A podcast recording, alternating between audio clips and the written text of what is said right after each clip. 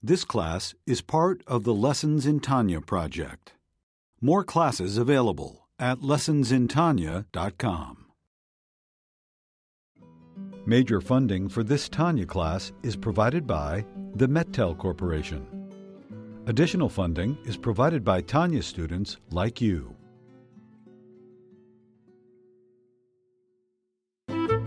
Lessons in Tanya. The Tanya of Rabbi Schneur Zalman of Liadi, taught by Rabbi Ben Zion Krasniansky. Tanya's text elucidated by Rabbi Yosef Weinberg.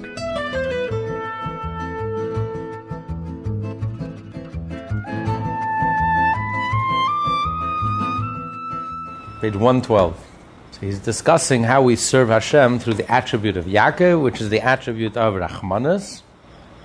And if you realize the source of the neshama, which comes from the essence of Hashem, as we explained last, as we discussed last uh, class, as he explained how the whole world is completely insignificant and nothing in comparison to Hashem, and the neshama is rooted in the essence of Hashem, and this neshama has taken the plunge, has descended, taken the roller coaster into this world, into the physical, earthy, coarse, crass, materialistic body, into the materialistic world. So we're holding in the middle of page 112. It follows.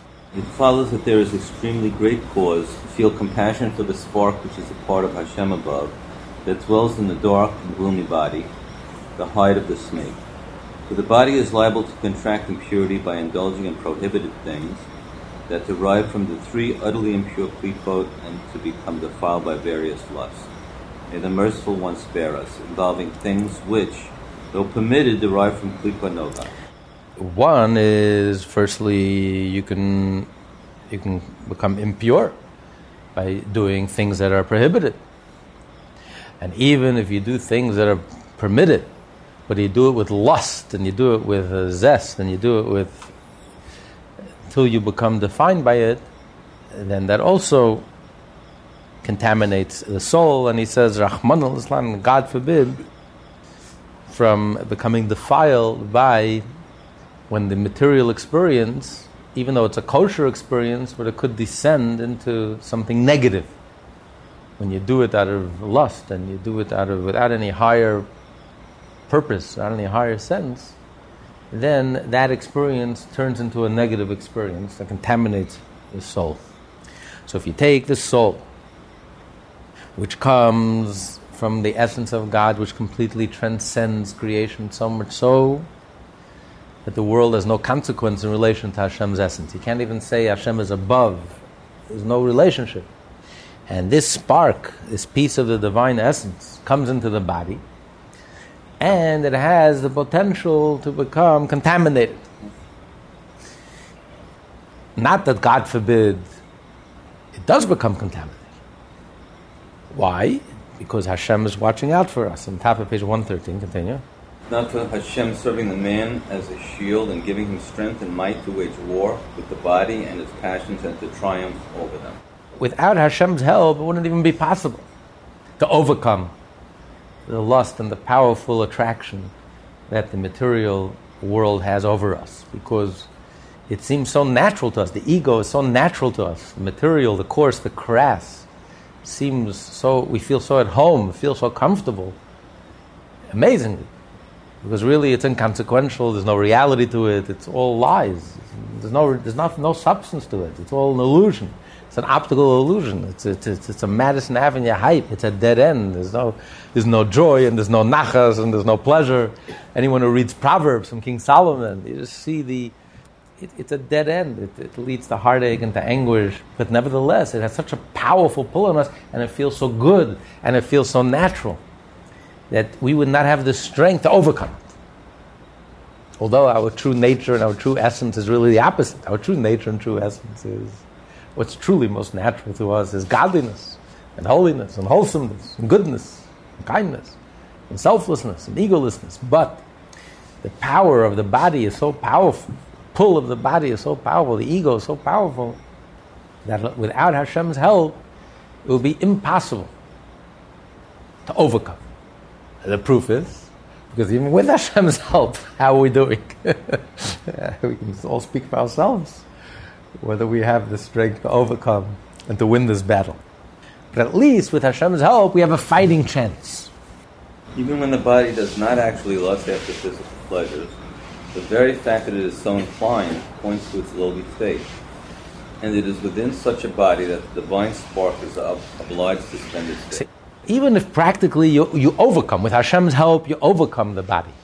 But it's a constant struggle. The fact that, that if you would lose, lower your guard for one moment, the ego nature would, would uh, triumph and, and restate itself. And so the fact that any moment you can slip and you can slide and you can plunge into the abyss shows us how, how precarious our situation is. What a rachmanis it is. What a, how you have to have mercy and compassion in our neshama that it's in, placed in such a precarious situation. Great Hasidic master once said, in one moment you can lose your whole world. One moment, a person has a thought of idolatry, you lose your whole world. One, one moment of ego, you can destroy everything. So you have to be in constant guard. It's so fragile, the situation is so tenuous.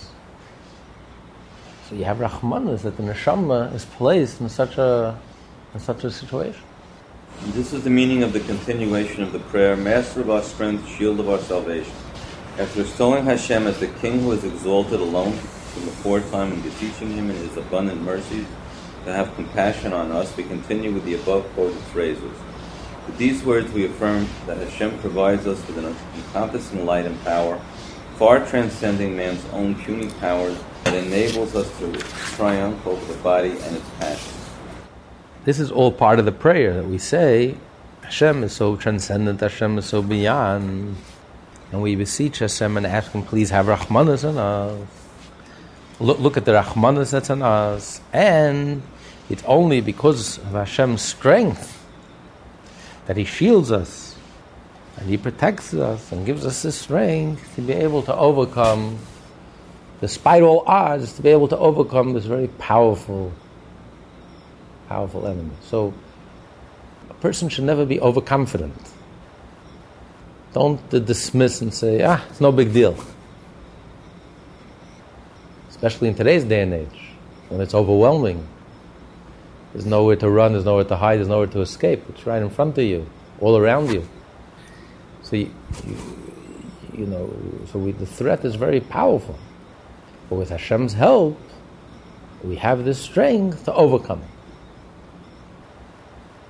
But the situation is a very precarious situation.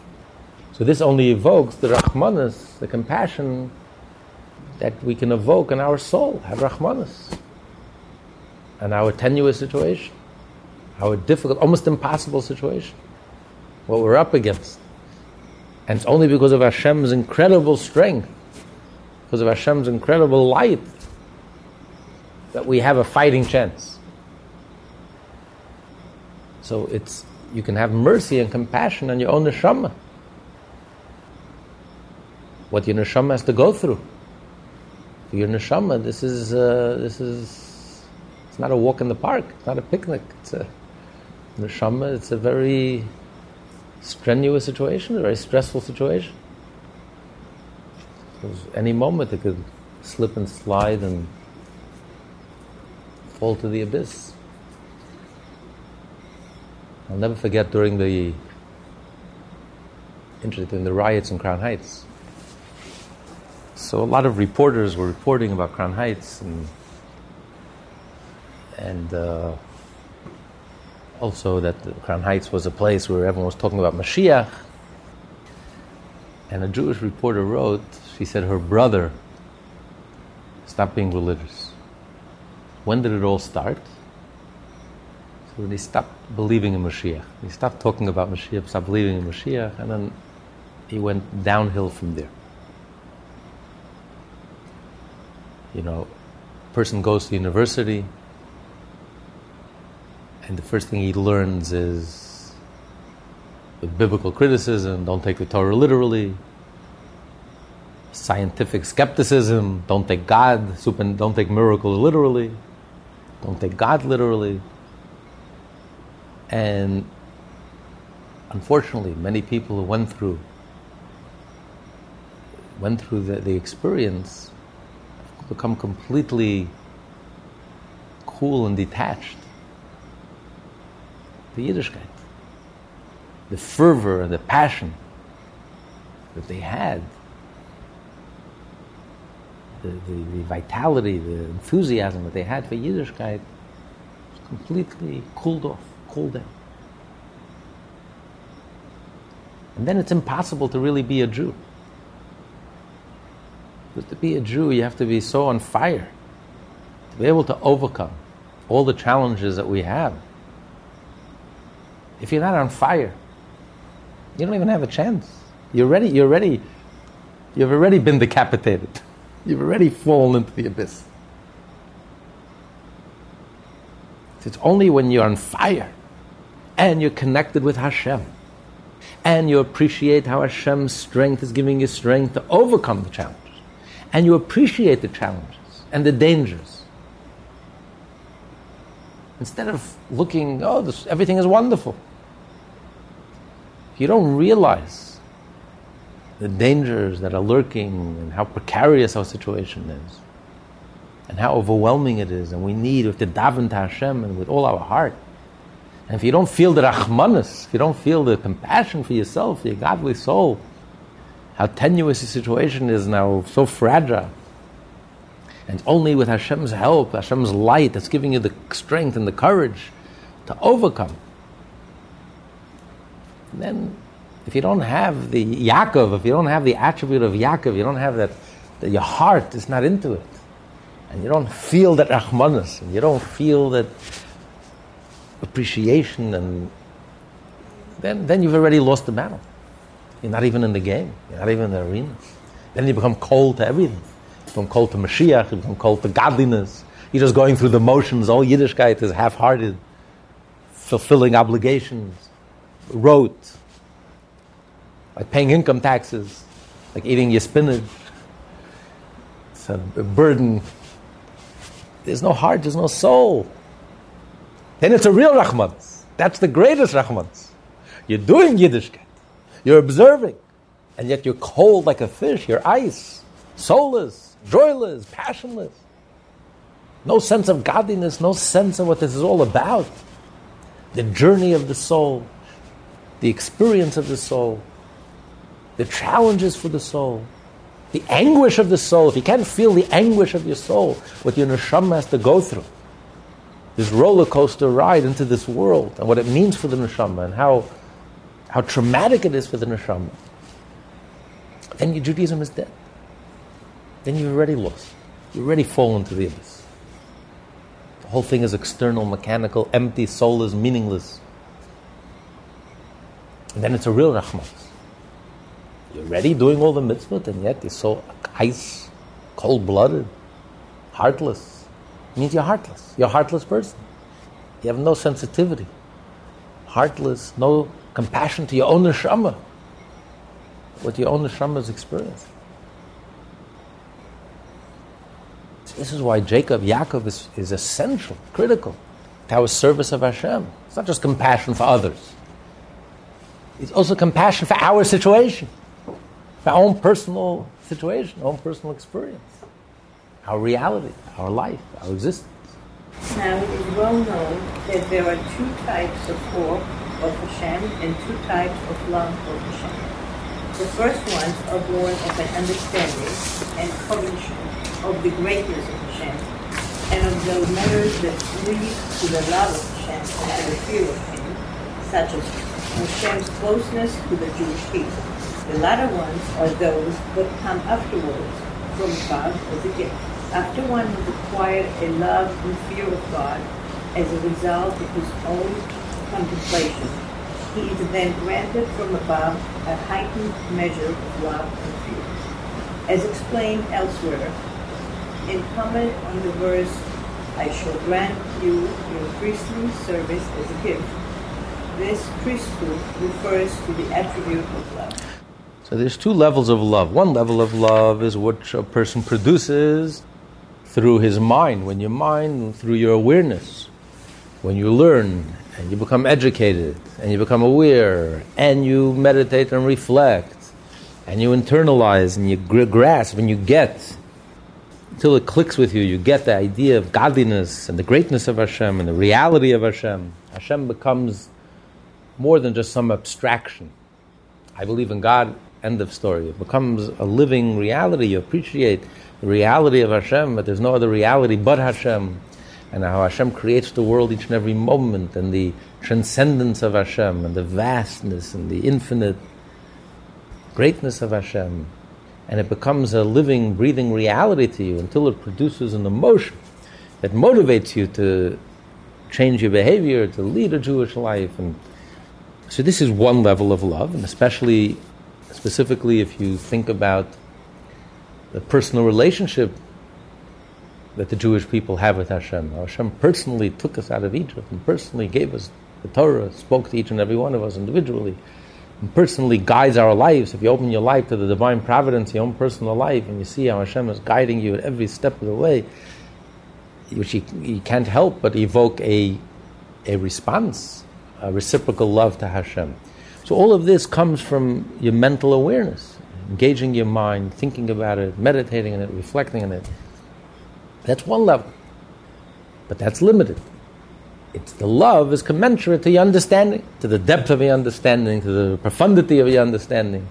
The deeper the understanding, the deeper the awareness, the deeper the love that results. But then Hashem comes along and Hashem gives us a gift. A gift is not something that you earn. It's not something you can demand. A salary is something you can demand. You work for it, you can expect. If you put in the effort, you're going to get the reward. It's expected. If you put in if you put in the time and you put in the effort and you develop the awareness, you can expect that you will develop a love and a, a, love and attraction towards Hashem and towards godliness. It becomes something alive for you, becomes something real for you, something that you love, something that you appreciate. That's to be expected. A gift is something unexpected. You don't earn it. It's a gift. Otherwise, it's not a gift. If you earn it, it's, it's a reward. It's a gift. Hashem sees that a person is trying the best that he could and reaches the maximum that's humanly possible. Then Hashem comes and gives us a gift. And that's the gift. It says regarding the Kayin, the Kayin is one who loves Hashem. So it says, I will give you a gift. The service of the Kayin is a gift to you. So a gift is referring to the love that Hashem gives a Jew. This is a love that you cannot achieve on your own. It's not a humanly manufactured love, it's a divine love. It's a godly love. It's a level of egolessness that man cannot reach on their own because we are egos. We're trapped by our egos. Our ego mind could understand. It's almost like forcing yourself. You can force yourself to understand godliness. And therefore, even though it goes against your nature, you could force yourself to develop a feeling towards godliness, which goes against your nature. Human nature is we feel comfortable, and what feels natural to us is materialism, instant gratification, materialism, money, power, fame to appreciate and to develop a sensitivity for godliness, for intangible things, for something that you can't see and can't hear, for godly things. I should get excited about studying Torah and doing a mitzvah and giving tzedakah and being selfless and kind. This is not natural. But that's the power of the mind that if you focus and you concentrate, you can develop a feeling.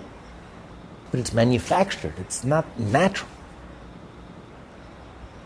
Then comes along, Hashem gives us a gift and He gives us a love which feels completely natural. As natural as any materialistic thing that feels so, we feel so at home, we feel so comfortable, it's so natural to us. And suddenly godliness becomes natural to us. Godliness to become natural to us, that's not humanly possible. Not humanly possible. It's not our experience. It's not our nature. The soul is in the body. That's our, that's our platform can't pretend we don't have a body. But when a Jew tries his hardest and climbs to Hashem, climbs the ladder, Hashem responds. Not in a commensurate way, in a way that's way beyond our efforts. That's why it's a gift. It's way beyond our efforts. He gives us a gift and He reveals, exposes from the depth of our soul, exposes a level of godliness, and suddenly it becomes the most natural thing in the world as powerful as, as any physical attraction. Imagine running to shul with the same, same enthusiasm as others run to Las Vegas. It's difficult for us to imagine. That's even possible. Imagine running to learn, relishing to learn Torah and to do a mitzvah and to do an act of goodness and kindness with the same passion, and enthusiasm as someone else is running to sin. This is a godly gift. This is not something that we accomplish on our own, humanly achievable. It's not possible. It's not a mountain that you can climb. But when you've climbed, you've reached the peak of Mount Everest, you've climbed the highest that humanly possible, Hashem comes and gives you a gift. This priesthood refers to the attribute of love, and it is likewise with regard to all i.e., there is degree of fear of Hashem that is likewise granted as a gift from. So also with fear and awe, there's an awe of Hashem that we can develop. That we, through our meditation and reflection, although we can't see Hashem, but through tremendous focus and concentration, we can develop a sense of Hashem's presence. We can imagine Hashem is watching us. Imagine you had a cop with you 24 7. Right? Would a criminal uh, misbehave? Imagine you had a camcorder with you 24 7. We would be in our best behavior. Someone is watching. But it's hard for us to imagine Hashem is watching us 24 7, is with us, is right in front of us. But you could develop a sense of Hashem's presence through our mind, through our awareness. Hashem is our soul. Our soul is there 24 7. Hashem is the soul of the world. Hashem is our soul. Hashem is within us. It's all around us. How much so if we're, if we're worried about a stranger watching us, how much more so if Hashem is watching us, the King of Kings. We, it's possible, it's in the realm of possibility for us to develop a sense of fear, a sense of awe of Hashem's presence. But nevertheless, it's a struggle for us. It's not something that comes natural. But then, when a person reaches the highest level that's humanly possible, Hashem will give us a gift, of an awe that's totally beyond. Alter Rebbe once said, the author of the Tanya, once said, he says, you know, his colleague, Rabbi Zusha of Anapol, who's commenting about his colleague, he says, he says, Baruch Hashem, he says, Hashem gave me understanding.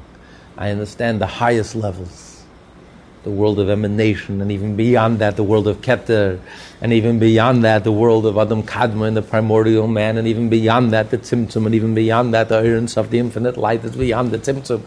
The highest, highest levels imaginable.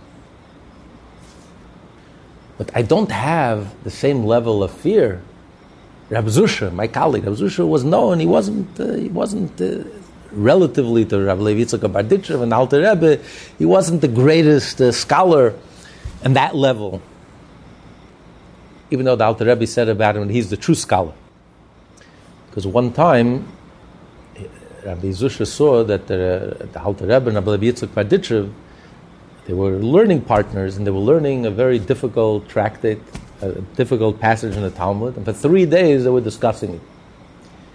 And Rabbi Zusha says, Why don't you tell me what's bothering you? Maybe I can help you. He said, You know, he said, "No, really, tell me, tell me, tell me what, the, tell me what's going on. Tell me what the difficulty is." So uh, it was in the, it was on the, uh, an interpretation of Maimonides, how Maimonides interpreted a very difficult passage in the Talmud.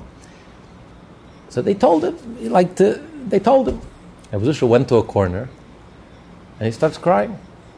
He says, "Rebbeinu Hashem, Zusha wants to taste the sweetness of your Torah."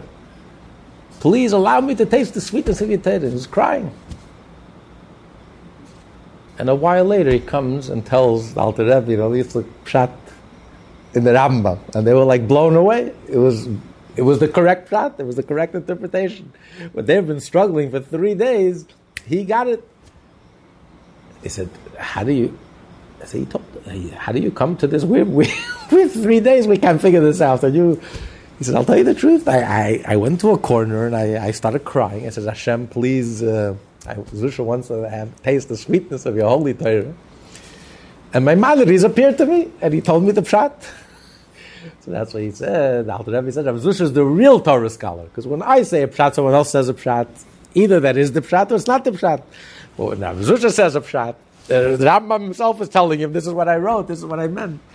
You know, that's 100% authentic, you know. But he says, Rav Zusha was known, his awe of Hashem was so real the sm- when he understands the smallest levels, the smallest levels of godliness, he already starts shaking. I understand the loftiest, deepest, most profound levels, and I don't have the same level of fear like Rab Zusha has. And as Alter Rebbe was saying this and complaining, Alter Rebbe started shaking, like a half hour he started shaking with fear and awe of Hashem. So there's a level of awe which we can achieve, humanly achievable, but it's difficult. It's very difficult for us to be in a state of awe of Hashem. Because we, ha- we have our being, we have our existence, so we can't be in awe of Hashem. So it's limited what we can accomplish. Alter Rebbe himself was complaining that he didn't reach the level of awe like Rab Zusha, the smallest level he understands. He already achieves a full level of awe of Hashem, versus to understand to have achieve a level of awe commensurate to your understanding of Hashem. But when a Jew does the best that he can, then Hashem gives you a gift. Alter Rebbe was complaining, and Hashem gave him a gift. He started, started trembling with awe of Hashem.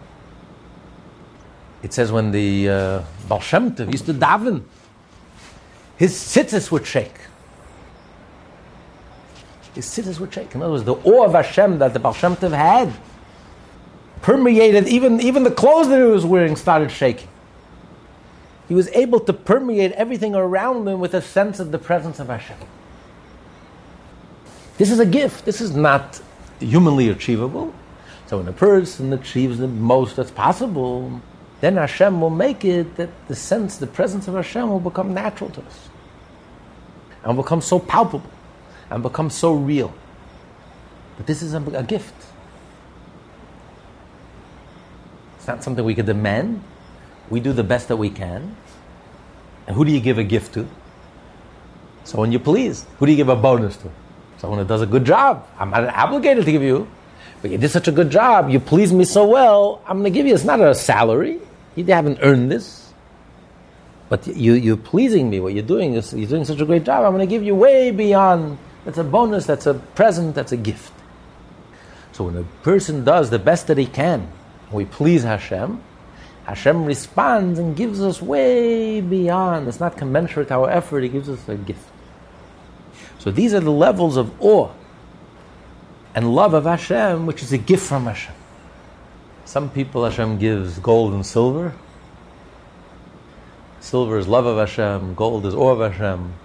But the ultimate gift is, we'll take the gold and silver also, but the ultimate gift is the ultimate gold and silver love of Hashem, it's a divine love. Awe of Hashem, but it's a divine awe. That's, that's the riches. That's Jewish riches. There's nothing more precious than that gift that Hashem gives us personally. Now there is surely no comparison between the first ones, the lower levels of love and fear, which are the products of the created intellect, and the latter ones, which are a gift from the Creator, blessed be His name. Just as there can be absolutely no comparison between creator and created, so too can there be no comparison between the love generated by each of these two levels. So he says you can't compare human love, human manufactured love, a human manufactured or as great as it is. It's our Mount, Mount Everest. We climb the peak, but it's limited. There's a glass ceiling. We can't get beyond that. Then we have a heavenly gift a divine gift that Hashem gives us. Can't compare it. It says, Rabbi Akiva, one of the ten martyrs, the ultimate martyr, Imagine a Jew who's ready to sacrifice his life, and he said, All my life I've been waiting for this moment to be able to give up my life for Hashem, to show my dedication and my devotion and my total love for Hashem, that I'm ready to make the ultimate sacrifice just for the sake of the oneness of Hashem, the reality of Hashem. All my life, Rabbi Akiva says, I've been waiting for this moment. And the truth is, in a certain sense, every time we give up, we overcome an urge, an instinct. We desire to do something wrong and we overcome it for the sake of Hashem.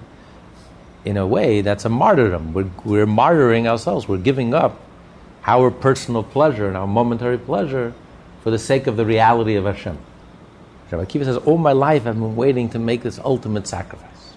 And now finally the moment has come. So can you imagine a Jew, Rabbi Akiva was 120 years old when he martyred himself. All his life, since the age of 40, since he became a Torah scholar, this last 80 years, all his life, he's been waiting for this moment. He's been living that type of life, a holy life. Now the moment comes and he's ready to give up his life. Nevertheless, it says in Hasidus that that nullification before Hashem, it's still limited. It's still human. It's finite. It's not a total, total egolessness. It's not a total nullification before Hashem. Because that's humanly impossible. No matter how high a person is, how refined, and how much you strive and aspire and you meditate and you reflect and you become godly and selfless and kind and good, you're still, you're still stuck. We're still defined by our egos. But at that moment, when he martyred himself, it says Hashem reached out to him. And Hashem elevated him to the ultimate level of egolessness, to the ultimate level of selflessness, to the ultimate level of godliness, which is a divine gift that he experienced a total level of, of egolessness and the true, truly experienced godliness at that moment. But it was a gift from Hashem. Even Rabbi Akiva, with all his preparation for 80 years, and at that moment, and he's ready to give up his life, and he's making the ultimate sacrifice. But nevertheless, we're still an ego, we're still a being, we're still a separate entity, an ego. So we cannot truly become completely nullified before Hashem. But at that moment, Hashem gave him and elevated him to the ultimate experience of awe, ultimate, experience of egolessness, of complete nullification of Hashem. And that's when he became completely godly. So you can't compare what a human being could accomplish, even the most well-meaning human being, and the most highly evolved human being, and the most highest levels of consciousness, and the most religious, and the most intense, and the most mystical, and the most spiritual, and kind and good.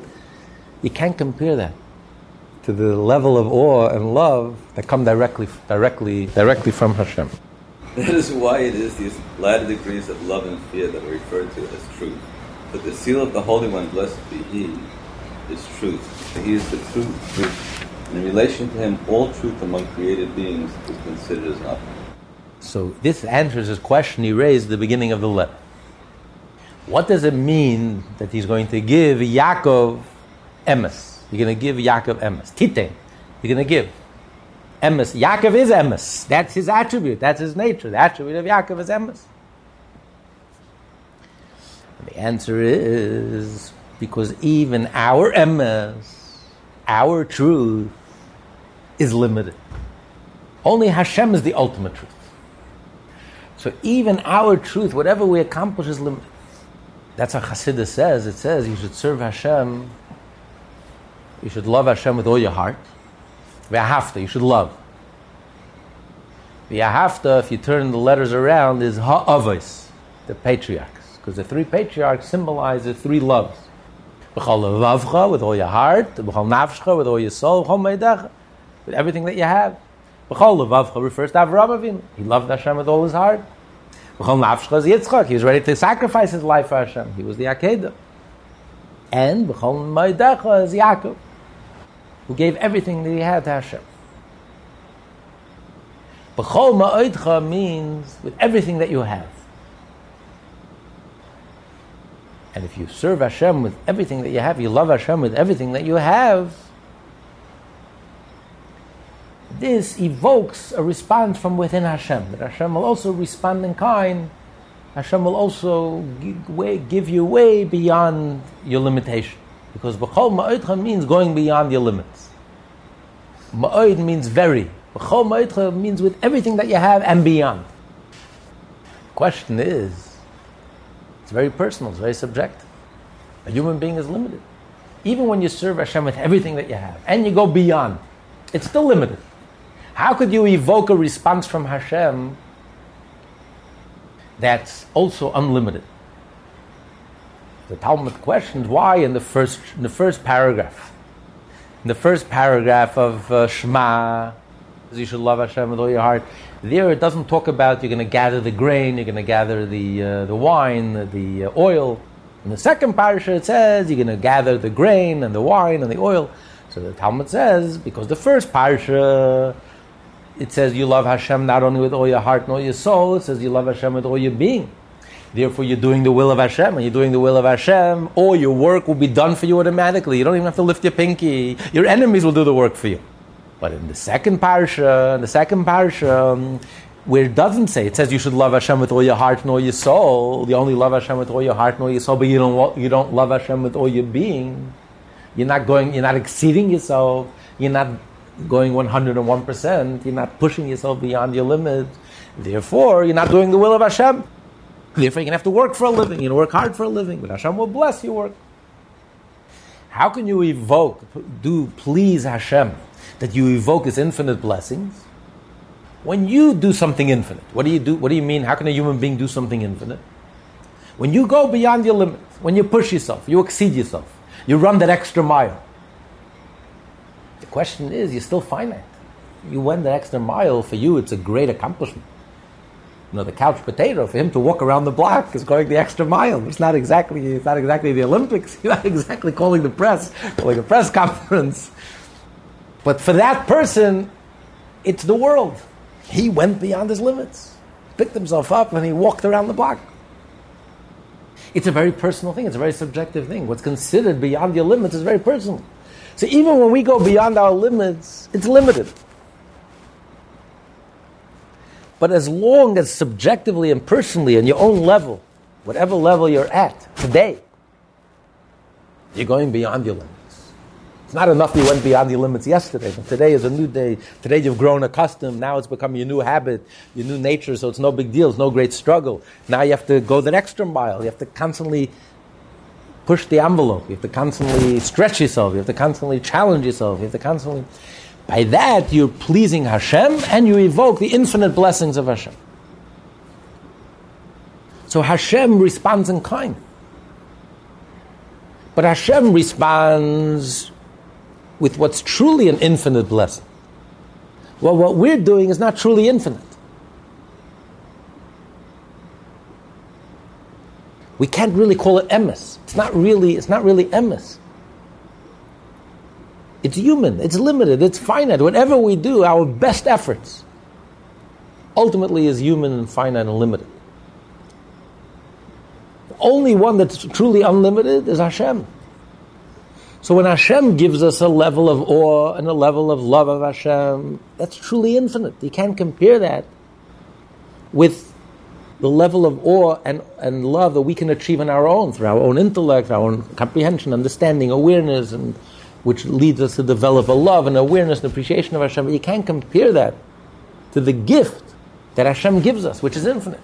So that's why he says that Yaakov, even though Yaakov is emes, but it's a limited emes, it's a limited human, human emes. Hashem will give us then the gift, Titen emes Yaakov, Hashem will then give a gift and give Yaakov a gift that's truly infinite, that's truly a taste of the infinite, that's coming from Hashem. But now he's going to say, but in order to evoke that gift, you have to first do your emes. When you do what's humanly emes, what you do when you do your truth, when you are doing 100%, and not only 100%, 101%, when you push yourself to your limit and beyond, when you stretch and you go beyond your nature and you're pushing yourself that will evoke from within Hashem a likewise response. Hashem will also give you, will meet you halfway. Hashem, will, Hashem is interactive. When we reach our emes, then Hashem responds with his emes. Of course, his emes is truly emes. Is truly infinite and the real thing. So we're like giving this fake coin. We're playing with monopoly money with fake coins, and Hashem is giving us real coins. But Hashem says this is the best that you can do. So you do the best that you can do. As long as you're sincere, as long as you're doing it 100%, wholeheartedly, with every fiber of your being, every bone in your body, and you're stretching and you're pulling and you're going climbing and you're doing the best, then I will you will evoke that response that I will give you my best, my infinite, which is truly infinite, which is emes. Since God is absolute truth, the love and fear that emanate from Him are deemed truth as well. But which is the way whereby a man can merit the loftier love and fear that are termed the quote truth of God? Is by arousing great compassion in God's eyes for the spark in his soul. This attribute of compassion is the attribute of Jacob, who bolts from one end through to the other. That is, from the uppermost of all levels to the nethermost, causing the quote, truth of God to flow to this lowly dark world.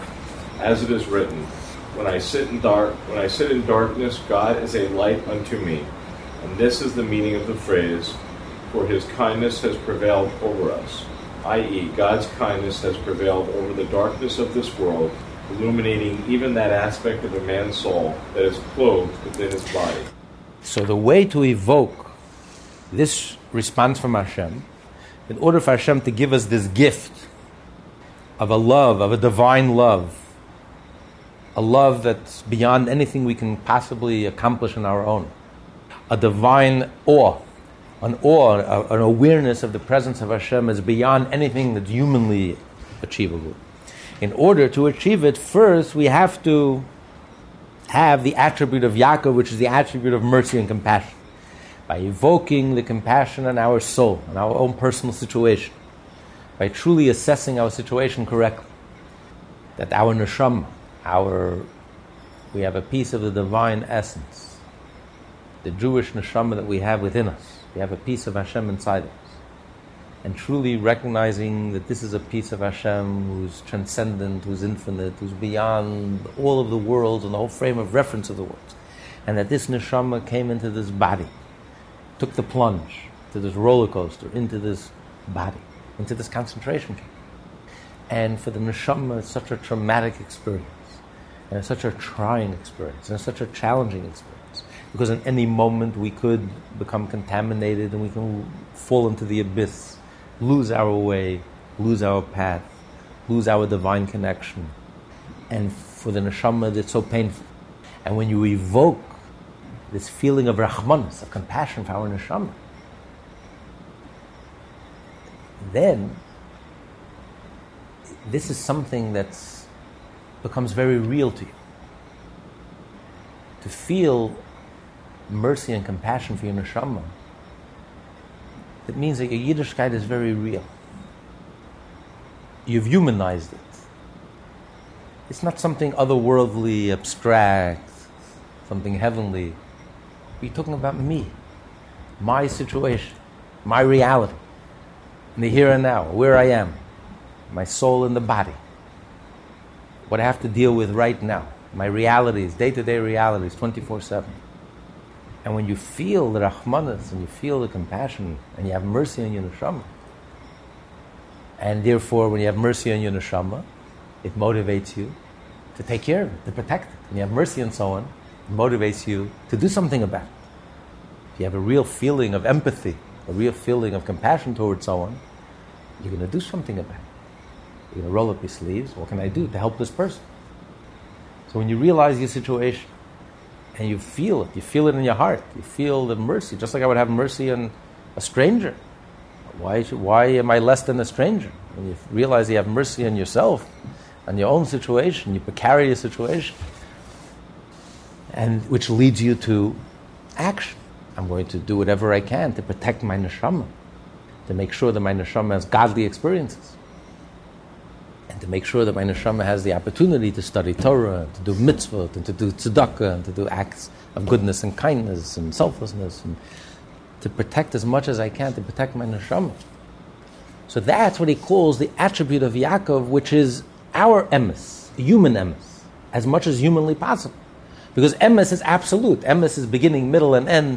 It's, it's connecting to the root, to the source, and bringing it all the way down to our present situation, here and now, our human situation, our actual situation, my natural self, my real self, the way I am right now.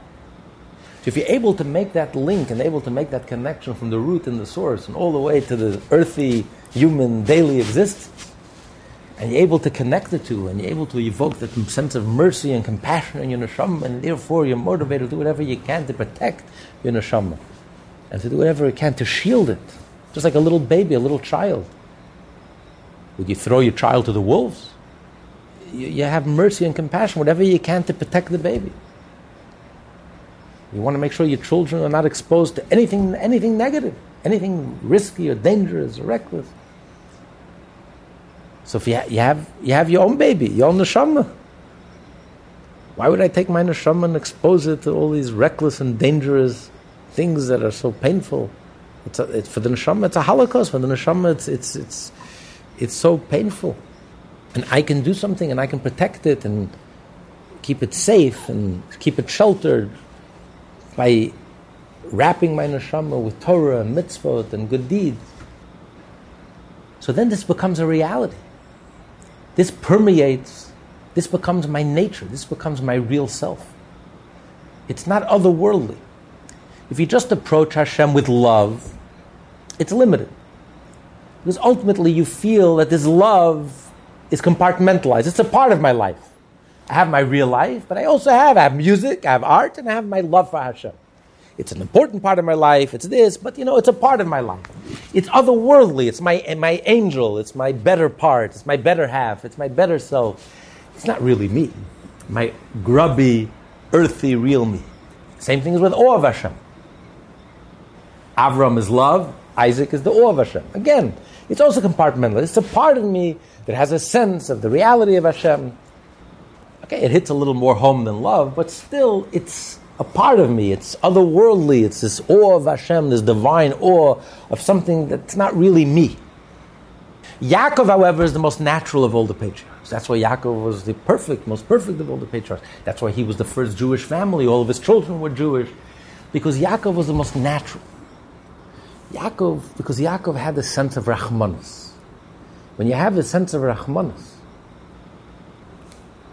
for your real situation, as you are, not this otherworldly as you should be, as you ought to be, as you are. The real human condition. Your neshama has plunged into this body, descended into this body, which is coarse and crass. And you live in a world which is even coarser and crasser, especially today. And the neshama, where did the neshama come from? It's like the prince, the royal prince, ended up in some hick town. A bunch of hicks. Imagine the pain, how painful it is for the royal prince who's used to the palace, the finest, and here he is in the pits. A bunch of coarse, crass, who are kalulas, who have no concept of any nobility, of anything fine, anything sensitive, anything delicate, anything deep, profound, real. Imagine the pain that the prince feels, experiences every moment. Imagine the pain that the neshama feels every moment. For the neshama to tell a lie, it's painful. For the neshama to speak slander, for the neshama not to do a mitzvah, to do a sin, it's so, it's a holocaust. It's a concentration camp. Worse. Worst pain imaginable. And this is what the neshama senses 24 7. So you get a sense for the reality. When you have a sense for the reality of, the, of your situation, you're not talking about something otherworldly, something compartmentalized. This becomes your reality. And therefore, it's most natural for you to want to protect, to want to shelter. What can I do? Let me help this, this inmate escape from the concentration camp. Let me help him. Let me release him from his misery. Let me help him. Because every time the neshama studies Torah and does a mitzvah, it's like going back to the palace. You're relieving, a reprieve. Imagine if you had the opportunity to reprieve a, con- a Jew from the concentration camp even for an hour a day, for a minute a day. Every time you do a mitzvah, every time you study Torah, every time you do anything good, a godly, a divine. So this becomes something that's very real. It's not otherworldly, it's not something that's compartmentalized. It becomes you, it becomes your nature. And that's why all of Yaakov's children were Jewish. Because when Judaism is abstract and compartmentalized, okay, half of the children were Jewish and half of them uh, went off the deep end. Because it was too abstract. They couldn't compete with, with the real world. For Esav, the world was too, uh, was too, uh, the pull of the world was too powerful. He couldn't compete with all the holiness and the love that he had for his father Isaac. That level of holiness, he couldn't live with that level of holiness. It wasn't him, it wasn't his nature. Couldn't overcome his raw nature, his powerful nature. And same thing as Yishmael. Just, just the holiness of Avram didn't penetrate. But Yaakov reaches all the way, reaches on the inside, and reaches all the way to the bottom. That's the nature of emes. It's absolute, beginning, middle, and end. It's consistent. It's not compartmentalized. It touches the whole person. It touches your whole situation. This is our love of Hashem with all your being. It touches every fiber of your being and beyond. So even though it's still limited, it's still personal and subjective, and it's still finite, but nevertheless, this is the closest that a human being can get to emes. This is our emes. It's our truth. It, it's our absolute truth. When we are absolutely moved and touched to the core of our being, as best as humanly possible that evokes Hashem's response. When Hashem sees that a Jew is serving Hashem 100% with the attribute of mercy that illuminates even his own darkness, from the highest to the lowest, consistently through and through, then Hashem responds in kind and Hashem gives a gift and gives the Jew a gift, a love, a divine love that he should experience and taste a divine level of love which is not something we can accomplish on our own, ever, and a divine level of awe, where Hashem's reality becomes so palpable to us, and a divine level of love, an ecstasy, a pleasure, uh, which feels so natural that we can hardly even imagine what that's like. It's way beyond any love that we can accomplish on our own, through religion, through mysticism. When Hashem sees that we're 100%, we're giving it our all, we're doing the best that we can and beyond, that evokes a response.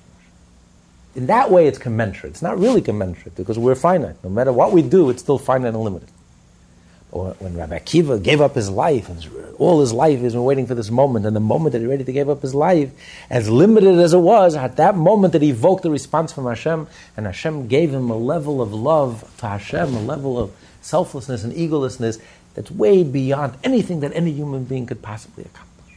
And that's what he experienced in that moment. And his neshama went up and became unified with the absolute unity of Hashem. And we can experience that in our own lives without giving up our lives by us evoking the, um, the uh, attribute of Yaakov in our own personal lives and evoking the sense of mercy and compassion of our neshama, which leads us to serve Hashem with every fiber of our being and every bone in our body. This evokes from within Hashem a gift, the emes of Hashem, which is truly emes, which is an infinite love that's way beyond. And that love is also permanent. Nothing human is permanent because we're limited. It's like the, the, the problem we have with energy today. All our energy is limited because the, it takes energy to put in, to create energy, takes energy. So, since our energy is limited, the energy that, that it produces is also limited. We don't have the ability to produce a machine that keeps on going without the constant feeding it of energy If they constantly burn energy. They, you know, they're dreaming about being able to tap into this energy fields that you know we can't see, we can't access, that will give us renewable and, and almost infinite amount of energy. That's like a divine gift. We don't have, we don't have access to that. So when a love that we accomplish and we create, no matter how great, it's still limited. It has an expiration date. It's not unlimited. A love that Hashem gives, that's permanent. Because Hashem is infinite. So when we do the best that we can and we evoke the response from Hashem and Hashem gives us His emes, He gives. Uh, but who does He give emes to? To Yaakov. When you do your emes, your compassion, Hashem will give emes. Then it's a divine emes, and that's something that will never ever change. That's something that's eternal. Then it becomes permanent. Then godliness becomes natural to us. The most natural thing in the world. As natural as the ego is to us, imagine. Imagine godliness feeling just as natural. Right? It's hard for us to even picture that. The same enthusiasm that people are running to Las Vegas, imagine people will be running to shul in the morning to daven and to learn it would feel so natural to us to be godly and to want to do something godly 24 7. It's hard for us to even picture. But this is a gift that Hashem gives. It's like the story of Rabbi Yitzchak. He couldn't sleep. The night of Sukkot, he couldn't sleep all night. He, stood, he was up studying the tractate of Sukkah. Couldn't wait till the morning for the opportunity to bench the lulav and the esrog. He was so excited, so eager to bench the lulav and the esrog that he he didn't even notice that the esrog was behind the glass. It was clear glass. He was so eager that he put his hand to reach for the esrog. He was so excited, he didn't even notice that his hand got all cut up and was bleeding. And he took the esrog with the greatest fervor took, shook the lulav and the esrog until his beetle, his shgabai, came in and saw the Rebbe is bleeding and the glass is smashed. He realized what happened. Could you imagine? Is there any such materialistic pleasure and desire? Even when a person sins, I don't think he's smashing his hand at the glass. that he's in such ecstasy that he doesn't notice the glass. He's, he's, he's, aware enough not to harm his hand.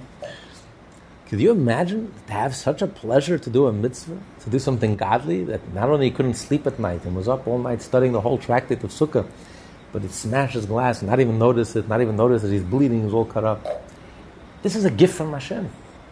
This is uh, this is only this is a divine ex- level of love to experience a divine level of love. For a human being to experience that level of love in this world this is a gift from Hashem but Hashem will only give you the gift just like who do you give a gift to? Someone you're pleased with. You don't just give a gift to nobody for no reason. Gift is not something you earn but you give it to someone who pleases you tremendous, tremendously and immensely.